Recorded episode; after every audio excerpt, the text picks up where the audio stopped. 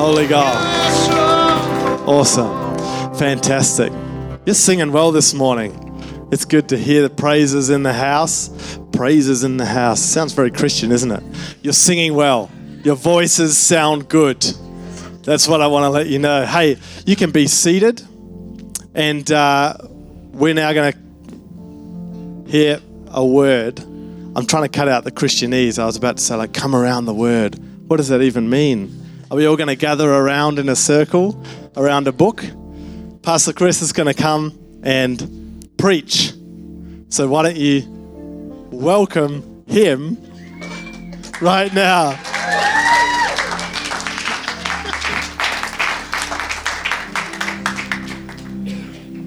Greetings in Jesus' name, my holy brethren. or as my fa- favourite goon character would say, hello everybody. Anybody ever seen the goons? Uh, thank you, Justine. It wasn't totally wasted.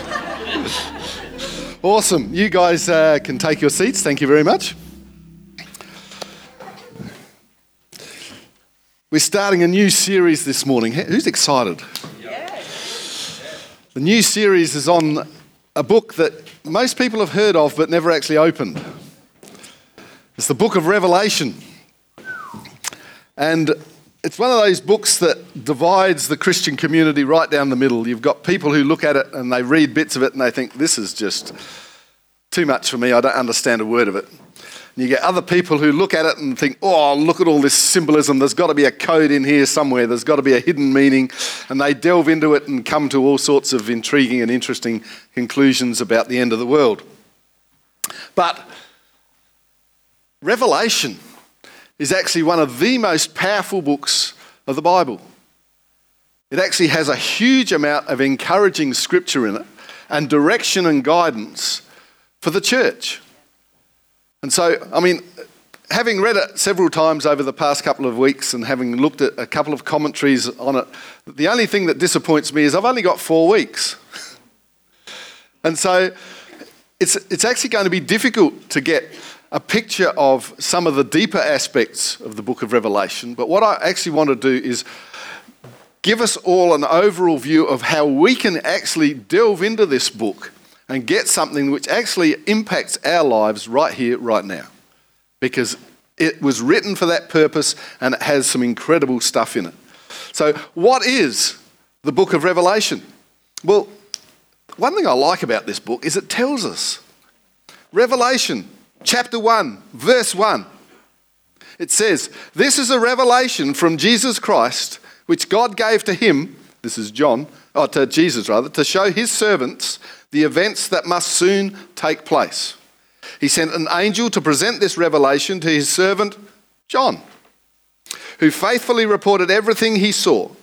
This is his report of the word of God and the testimony of Jesus Christ. God blesses the one who reads the words of this prophecy to the church, and he blesses all who listen to its message and obey what it says, for the time is near. The time is nigh, if you've seen old movies.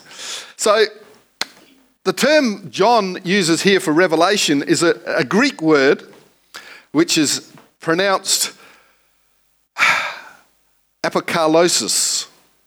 Hopefully, there are no people who are experts here. But as you can tell, even from my mangling of the Greek, it sounds very much like the word apocalypse that we use today.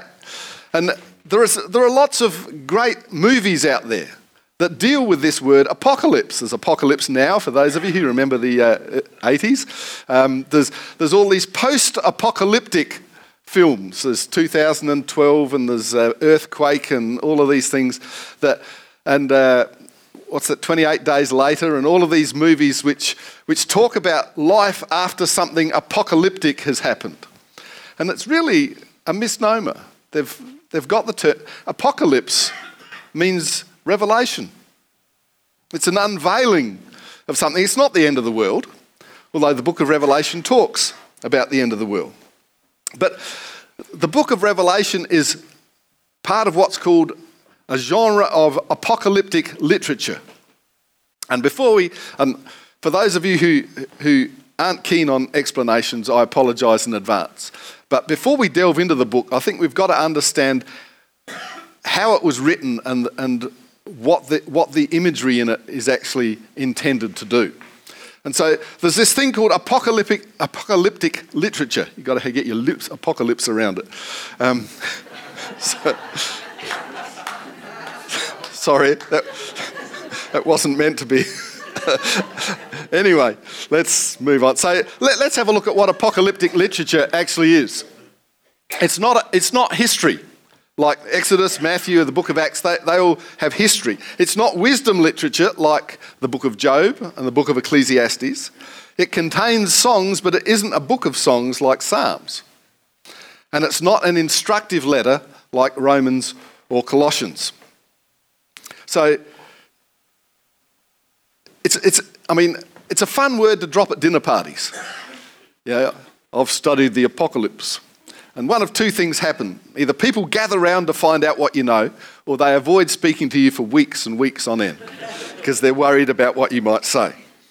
And so we need to look at what the key elements of apocalyptic literature are because they're important to actually understand what's going to happen when we delve into this book. So there are, there are six main things that we've got to look for. Um, the first one is that it has a primary theme that the whole book of Revelation has one theme when we look at it. And that theme, and we have to keep it in mind because it, it helps us dissect the images, colours, and bizarre things that actually happen. And some of them are bizarre. And Revelation's primary theme is it's the hope that God will intervene to save his people and judge and destroy evil. That is the primary theme. The second thing we've got to note is it's not chronological. You cannot read it from beginning to end and say, well, this starts here and ends there. Um, one minute you can be talking about the first century, the next minute you're fast forwarding to thousands of years into the future with the new heavens and the new earth, which makes it very difficult, in fact, nearly impossible, to create linear timelines from this style of literature. And when people attempt it, they tend to up, end up with egg on their face. After all, everybody so far who has predicted the end of the world has been wrong. Not a good track record. Um, it's also highly symbolic. Symbolism reigns in apocalyptic writing. For instance, if we look in Revelation 19, we see Jesus riding on a white horse with a sword coming out of his mouth. Not only would that be highly uncomfortable, um, it would actually make talking ultra difficult. and even the white horse is symbolic because Jesus doesn't actually need a horse to get around on. So there's a lot of symbolism there, and it, we, we need to work out what the symbolism is trying to tell us. The fourth thing it does, it references the end times, which is known by scholars as eschatology. End times, eschatology. It depends what mood you're in and what party you're at as to whether you, you unleash end times or, or you go with, let's talk eschatology. Um, probably they're the more boring dinner parties, so don't go to those. Um, uh, this is probably why the books like Daniel and Revelation have fascinated so many people over the centuries because we all love a good speculation about the future. Uh, it's also dualistic. Every time you look in the book, you will find extreme contrasts. You've got God and the devil. You've got contrasting ages. There's the present evil age and the age to come. There's contrasting locations. Some of this is set in heaven, some of it's set on earth. So you'll always find there are, there are huge contrasts in there. And the last thing is, is it's prophetic. In the final sentence that I just read out, where which is um, it's gone way long back. It it says, God blesses the one who listens, reads the words of this prophecy to the church, and blesses all who listen to its message and obey what it says, for the time is near. And so there's this temptation to look at this and think that the prophecy we're talking about, because the primary meaning of prophecy in English is the foretelling or prediction of what is to come. And it's misleading when used in the New Testament. To be sure, there is a future element to this prophecy, but it's primarily a word spoken into a present situation. So, who's it for? Because it's, all very well to, to write something, but anybody who's an author knows that the first thing that a publisher is going to ask them is who are you aiming this book at? Are you writing children's literature? Are you writing science fiction, fantasy? Is this a, a biography? Who, who is your intended audience? And Again, if we look in Revelation, it tells us who the intended audience is. Revelation chapter 1, verse 4 it says, This letter is from John to the seven churches in the province of Asia. Grace and peace to you from the one who is, who always was, and who is to come, from the sevenfold Spirit before his throne, and from Jesus Christ. He is the faithful witness to these things, the first to rise from the dead, and the ruler of all the kings of the world. All glory to him who loves us and has freed us from our sins by shedding his blood from us. So already you can see that he's getting, he's just talking about Jesus here, but he's starting to use words which evoke uh, emotion and feeling about that. So we know John's intended audience are the members of seven churches in what is now modern day Turkey. And the letter's primary urgency is not about the final events, which we read about in chapters 20 and 22, but actually in the near future for both John and his readers. And so, what makes John a truly Christian prophet as opposed to all his Old Testament predecessors is that he clearly recognized in this current situation that the church and the state are on a collision course. And terrible things are going to happen. The church is going to suffer. But we know that Christ's triumph at the end will bring us into what we would call the real future. So, from the beginning of the book, John uses this apocalyptic language that's intended to um, merge what is seen by him to what is spoken. That is, for him, it was a seen testimony. It was a vision that he, he, he saw, and then he had to turn this into writing to actually send it out to these churches. So there's a bit of a, a translation that's gone on. Um, and there's a, there's a, blessing in this. Notice he says in, in Revelation 1 3, God blesses the one who reads the word of this prophecy to the church, and he blesses all who listen to its message and obey what it says, for the time is, is near. So don't forget, this is a culture where only about 15% of people can read and write. So even though John's written this letter, somebody has to get up at church and read the letter out to these people. So blessed is the person who gets up and reads the, the letter. And it says, Blessed are the people who listen to it and do what it says. Does this sound familiar? Be doers and not just hearers of the word. So this is, this is, this is John's exhortation not to just listen to what is said, but there's actually action that these people can take uh, to actually do something. And the time is near. It really implies an urgency about all this. It's not, look, read this stuff, mull over it, sort of think about it, get a committee together, decide what you're going to do.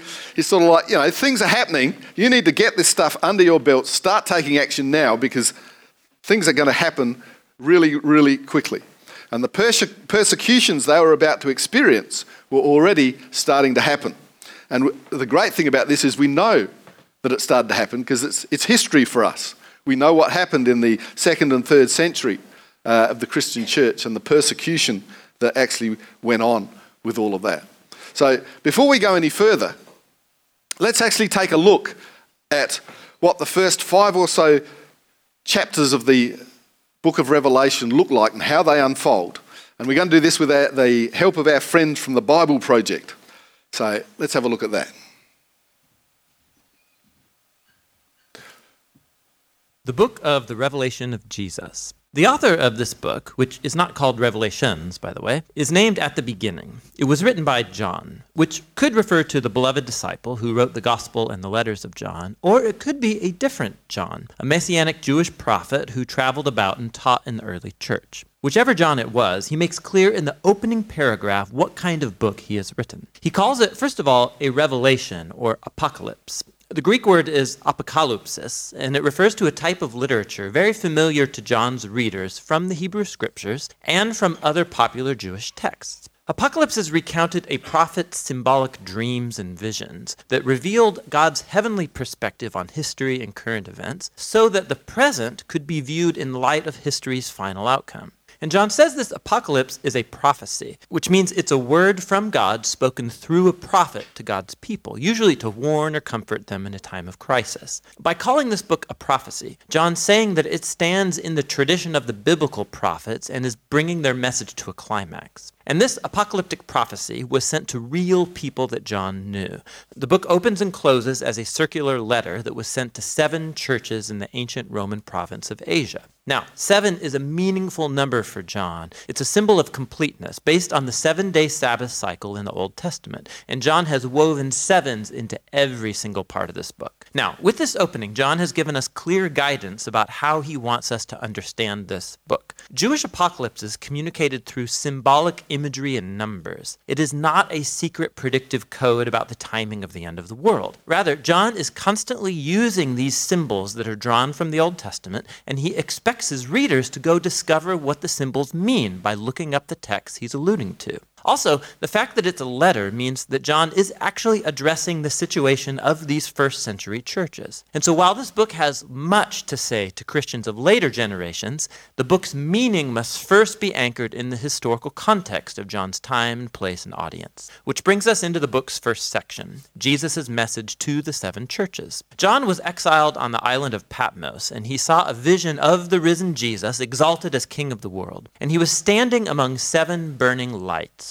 And John's told this is a symbol of the seven churches in Asia Minor that's been adapted from the book of the prophet Zechariah. And Jesus starts addressing the specific problems that face each church. Some were apathetic due to wealth and affluence. Others were morally compromised. Their people were still eating ritual meals and sleeping around in pagan temples. But others among the churches remained faithful to Jesus, and they were suffering harassment and even violent persecution. And Jesus warns that things are going to get worse. A tribulation is upon the churches that will force them to choose between compromise or faithfulness. By John's day, the murder of Christians by the Roman Emperor Nero was past, and the persecution of Christians by Emperor Domitian was likely underway. And so the temptation was to deny Jesus, either to avoid persecution or simply to join the spirit of the Roman age. And Jesus calls them to faithfulness so that they can overcome, or literally conquer. And Jesus promises a reward for everyone in these churches who does conquer. Each reward is drawn directly from the book's final vision about the marriage of heaven and earth. And so this opening section, it sets up the main plot tension that will drive the storyline in this book. Will Jesus' people endure? Will they inherit the new world that God has in store? And why is faithfulness to Jesus described as conquering? The rest of the book is John's answer. After this, John has a vision of God's heavenly throne room, and he describes it with imagery drawn from many Old Testament prophets. Surrounding God are creatures and elders that represent all creation and human nations, and they're giving honor and allegiance to the one true Creator God who is holy, holy, holy. In God's hand is a scroll that's closed up with seven wax seals. It symbolizes the message of the Old Testament prophets and the sealed scroll of Daniel's visions. These are all about how God's kingdom will come here fully on earth as in heaven. But it turns out no one is able to open the scroll until John hears of someone who can. It's the lion from the tribe of Judah and the root of David. He can open it. These are classic Old Testament descriptions of the messianic king who would bring God's kingdom through military conquest. Now, that's what John hears. But then what he turns and sees is not an aggressive lion king, but a sacrificed bloody lamb who's alive, standing there, and ready to open the scroll. Now, this symbol of Jesus as the slain lamb, this is crucially important for understanding the book. John's saying that the Old Testament promise of God's future victorious kingdom was inaugurated through the crucified Messiah. Jesus overcame his enemies by dying for them as the true Passover lamb so that they could be redeemed. Because of the resurrection, Jesus' death on the cross was not a defeat, it was his enthronement. It was the way he conquered evil. And so this vision concludes with the Lamb alongside the one sitting on the throne, and together they are worshiped as the one true Creator and Redeemer, and the slain Lamb begins to open the scroll. It's a symbol of his divine authority to guide history to its conclusion. Which Right. And it goes on. This explanation only covers about 25% of the book, uh, but we will continue on in the following weeks to discover what else lies in Revelation. Now, who found that quite edifying? It's quite a good and clear explanation of what's starting to unfold in the, in the, in the book of Revelation. In fact, I think they do it so well, it, uh, it stirs an excitement in you. It's like, it, who, who wants me to play the next five minutes? next week. You have to wait. But before we, before we delve deeper into the book, we actually need to address this, this uh, important issue, I think, of why did John send this letter to its chosen recipients, apart from the obvious that Jesus told him to? Because um, uh, we know that we know who, exactly who they are. In Revelations 1:11, it says, "Write in a book everything you see and send it to the seven churches in the city of Ephesus, Smyrna, Pergamum, Thyatira, Sardis, Philadelphia, and Laodicea." So there's these these churches we know that John is sending this letter to.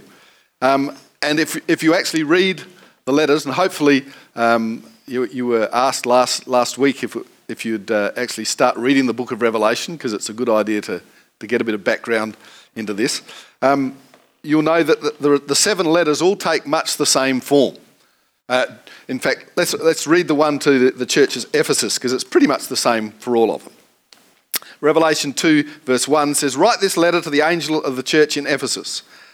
This is the message from the one who holds the seven stars in his right hand, the one who walks among the seven gold lampstands. I know all the things you do. I've seen your hard work and your patience endurance. I know you don't tolerate evil people. You've examined the claims of those who say they're apostles but are not. You have discovered they are liars. You've patiently suffered for me without quitting. Sounds good, doesn't it? Then he says, But I have this complaint against you. You don't love me or each other as you did at first. Look how far you've fallen. Turn back to me and do the works you did at first. If you don't repent, I will come and remove your lampstand from its place among the churches. But this is in your favour. You hate the evil deeds of the Nicolaitans just as I do. Anyone who with ears to hear must listen to the Spirit and understand what he's saying to the churches. To everyone who's victorious, I will give fruit from the tree of life in the paradise of God. And most of the letters to the other churches, with a few exceptions, say some good things and some bad things. And I think it's very easy for us to read these things, and, and, and this has been done throughout history, and look at what's been said to these churches and take it as a bit of a put down. Because it's like John saying, You guys are just not good enough. Um, this, this is what's wrong with you, and now I'm going to tell you a story of what's going to happen to you if you don't repent. Because there's lots of stories. I mean, it's a bit, bit like saying that you guys are all wishy washy Christians. You're a bunch of lukewarm compromisers, and you, with everybody else with 666 tattooed onto their forehead, is going to go into the pit of fire with the dragon and the beast. And we're thinking, who the heck are the dragon and the beast? Um, and so it, it, sounds very condemning. But we need, we need to take a step back. What's, what's the primary theme of the book of Revelation? It's the unveiling of the ultimate hope that we have in Jesus, that justice and truth will prevail in the end.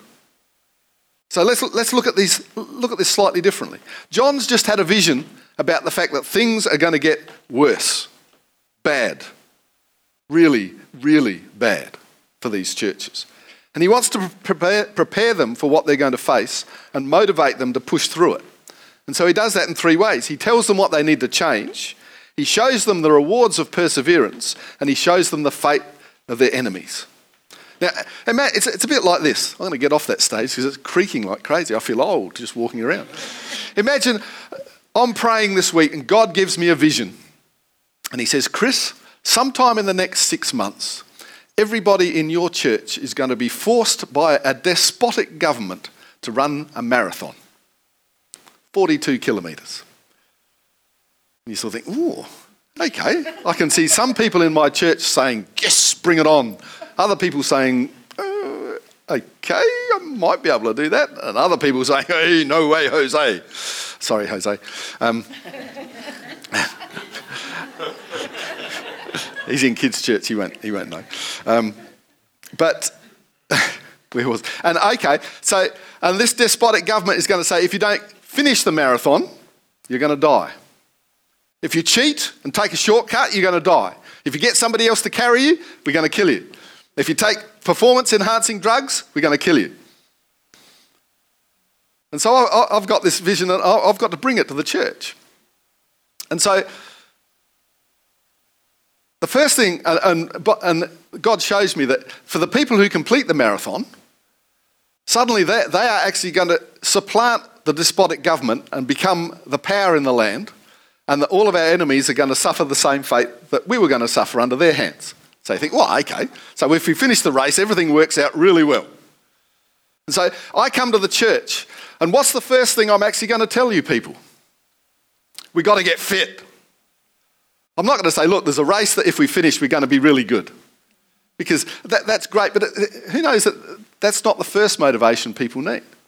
They actually, we actually need to know, look, guys, I've found out that sometime in the next six months, we're going to have to run a marathon and our lives are on the line. So, what can we change in our lives to make that happen? I mean, I've, I pulled out my, my fitness app the other day and, and I looked at it and it says, for your age, I hate it when it says that, your fitness is very good. And I thought, well, okay, I, I feel really good about that. And down the bottom it says, if you ran a marathon, your time would be five hours. I'm thinking, that's a long time. It's assuming that A, I can run for five hours. um, and I'm thinking, okay, something would need to change in my life for me to be able to run and complete that marathon. And so we, we, we would need to band together and we would need to admit that we're not fit, we're not eating right, we're not exercising right, something's going to have to change.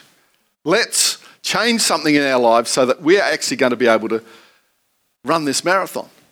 But who knows that after the first 5k run, you're sort of thinking, stuff this for a joke, this is getting, oh, I don't want to do this, this. So you need another motivation. So what you say is, look, the other thing that God showed me was if we can complete this race, we can change the world. We can imagine just going through a little bit of pain here is going to change the face of the globe because when we finish, we are going to be put in positions of power. We're going to have responsibility. We're going to be able to change people's lives for the better. And by the way, all the people who are making life tough for us now are, are, are going to suffer. You know, we don't like to use negative um, motivation too much, but this is something to keep us going. We know what we have to do, but we've got to keep our eye on the fact that there is a, there's a reward involved. And this is what this is John's motivation. He hasn't come to tell the churches off. He's come because he's seen that they are going to go through some really tough times and they are actually going to be persecuted severely for it. And so he says, if you, if you guys are going to get through this, if you guys aren't going to lose your faith and, and turn to compromise, because compromise is going to lead to death, not from the Romans necessarily, but you're going to lose your faith and the reward at the end is not going to be yours. You're going to have to change some things. Not because you're naughty people, but because I want to see you fit and strong and able to face what persecution is coming. There's going to be a tribulation, and you're going to get a choice. You can either opt out and compromise, or you can stand firm in faith and see a reward at the end of what you're doing. And so that's the impact that John is trying to get into these churches in first century Asia or Asia Minor. And so this impact that they're getting should be no less today. Because, I mean, you look on at what he's talking about, the, the, the persecution, and you can stand here and think, well, none of that happens today. Christians aren't being persecuted, our values aren't being eroded. No, nobody's against us. So that, that sort of stuff shouldn't worry us. But that's not true, is it?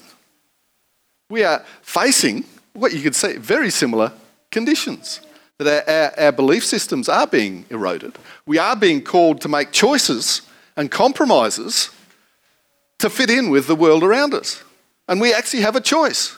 We can stand firm on our faith and we can compromise. So, this, even just this, this first five chapters of the book of Revelation is, is something which impinges on our lives as modern day Christians.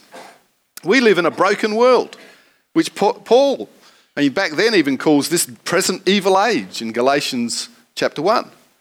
Injustice abounds, evil is apparent, and people need confidence and hope just to survive the rigours of daily life. And so we all need to know there's a God in heaven who will not only bring justice to bear on all evil, but will reward his people for their righteousness and perseverance in Christ. But who knows, you don't train for marathons by running marathons. You start small. You actually start training a couple of Ks and 5Ks. And I think most marathon runners don't run more than 10Ks for most of their training regimes. And so I want to encourage us this morning the fight that we are in, the fight that John is talking to his first century compatriots about, is not something that requires a huge spiritual upswelling that, that we have to come together and put in huge effort and, and a, a massive change in our circumstances. It actually just requires small changes, constant changes, persistent changes, sometimes only slight changes. It's a little less cheese and bickies, a little less red wine, not much, but a little less would help. Perhaps a little bit more exercise, a little more regularly. And when it comes to our, our spiritual health, because it, it, comes back to all, all the simple things. We need to actually be Christians who pray. We need to be Christians who read and understand and do what the Word of God tells us. We need to have discipline in our life, even in the small things, because who knows that if you're going to run a marathon, you need to be fit before the marathon.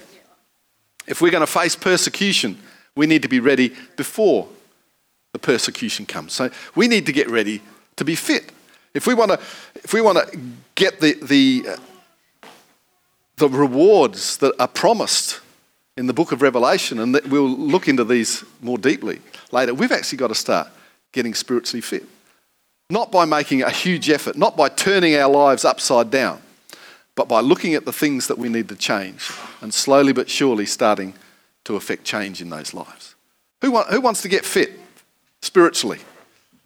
Who wants to get fit physically? well, you need to speak to your personal trainer about that because um, I'm possibly not the, the, right person to speak. But we, we need to start taking a stand. We need, we, need, we need to stand up. Come on, let's stand.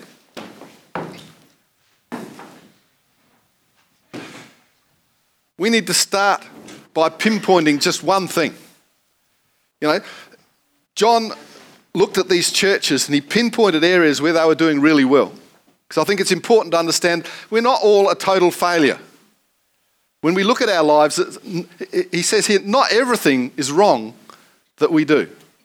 In fact, some of the churches, he says, you guys are brilliant in most things, but there's just one little thing you need to work on. And so I think we need to start there. There's always a start. Um, and we need to think, right, what is it? Is there something, and I don't know about you, but I don't always move on things particularly quickly. And so often I'll find that there's this thing that's been niggling at me for, for weeks. You know, I should be doing this more. Perhaps I should organise this in my life. Perhaps, perhaps I need to get around to doing that. And it goes on for months until one day I, I sort of think, I haven't done anything about this, but I've been talking about it for a while. Let's actually do it. And so this is the time when if there's something going around in your head and your heart or your mind saying, no, I need to change this. Yeah. Or if, you know, you've, you've got a partner or a significant person in your life who's been telling you that and you've been resisting because they've been telling you that. Um, I'm speaking to the men in the house. Perhaps it's time then, instead of listening to what other people say, inspect your own heart and say, okay, I'm going to do that because I believe that that needs changing in my life. So we need to, we need to get fit. I just, I want to pray. If that's you, in a moment, I'm going to ask you to come out the front because I believe that if, if we're going to make that decision, if we're going to start getting fit spiritually, if we're going to move on things we haven't started before, or if, if we're going to tweak things that we're already on the path to, because sometimes you're, you're on the road, you're getting there, but you get to that point where you think, oh, I'm not sure where to take it next, what the next step is, or how, or it's become dry and you want to make it, uh, revive it again. Then I believe that we need a touch of God to actually do that. But before I pray for those people, the, the, the most important thing, John says that the book of Revelation is all about the lordship of Jesus Christ. And as we delve further into it, we'll see that the, the, the emphasis in the book of Revelation is actually on the importance of Jesus in heaven and how Jesus actually rises to be the, the prime figure in, in the story that goes on in heaven. Because uh, the heavens and the earth realize that the change in what has happened is actually because of Jesus' death and resurrection. There is no other thing that, that has changed on this earth which has had so much of an impact in our relationship with God than the fact that Jesus died and was re- resurrected. And the importance of knowing that is paramount through this book of Revelation. And so the first thing we have to do is actually make sure that we've accepted the Lamb of God, the sacrifice that Jesus made as part of our life. We have to be able to say, I am a, a follower of Jesus Christ. I have taken him as my Lord and my Saviour, and I am following him. So before we, we pray for the changes that we're going to make, we actually have to be absolutely sure we've made that one vital change that Jesus Christ is our Lord and Saviour. So I'm going to ask if everybody can just close their eyes for a moment. And if you're here and you've never prayed a prayer to say, Look, Jesus, I, I invite you into my heart. I'm becoming right now one of your followers. You are my Lord, my Saviour, or something to that effect. Then I want to invite you to do that in just a moment. And if you've done that before, but you realise that you haven't stayed true to that prayer, I'd love to give you an opportunity to rededicate your life to following Jesus. And we do that by just repeating that prayer again, believing in our heart that as we speak those words, Jesus comes in and starts us on a new path. So while every head's bowed, every eye closed, if you're here this morning, you've never accepted Jesus as your Lord and Savior, or you know you need to do that again this morning, can you just raise your hand high so that I can see it? And I'd love to pray that prayer with you. Anyone at all here this morning?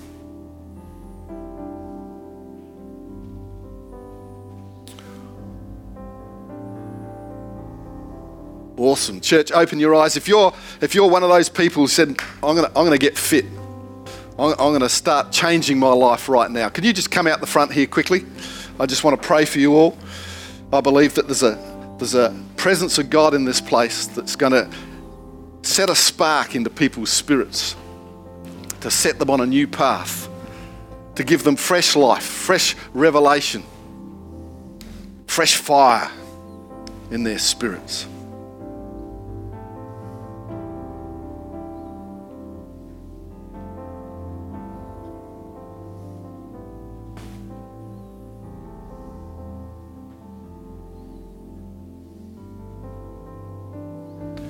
Mighty God.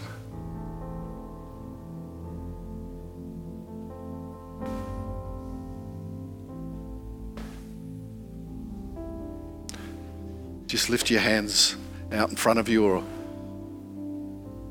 if you're in the congregation, lift, lift your hands out towards these people here.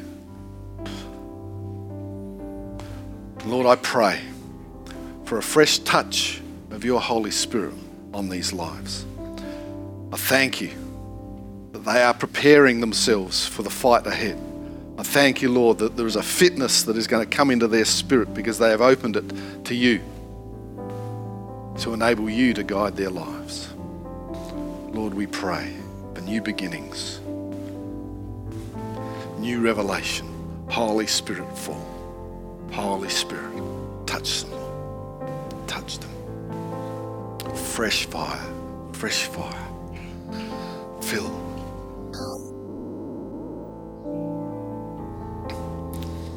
Holy God, fresh revelation, new life, new fire,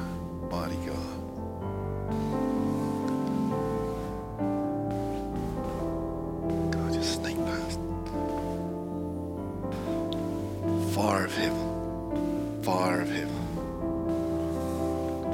Pour down your spirit,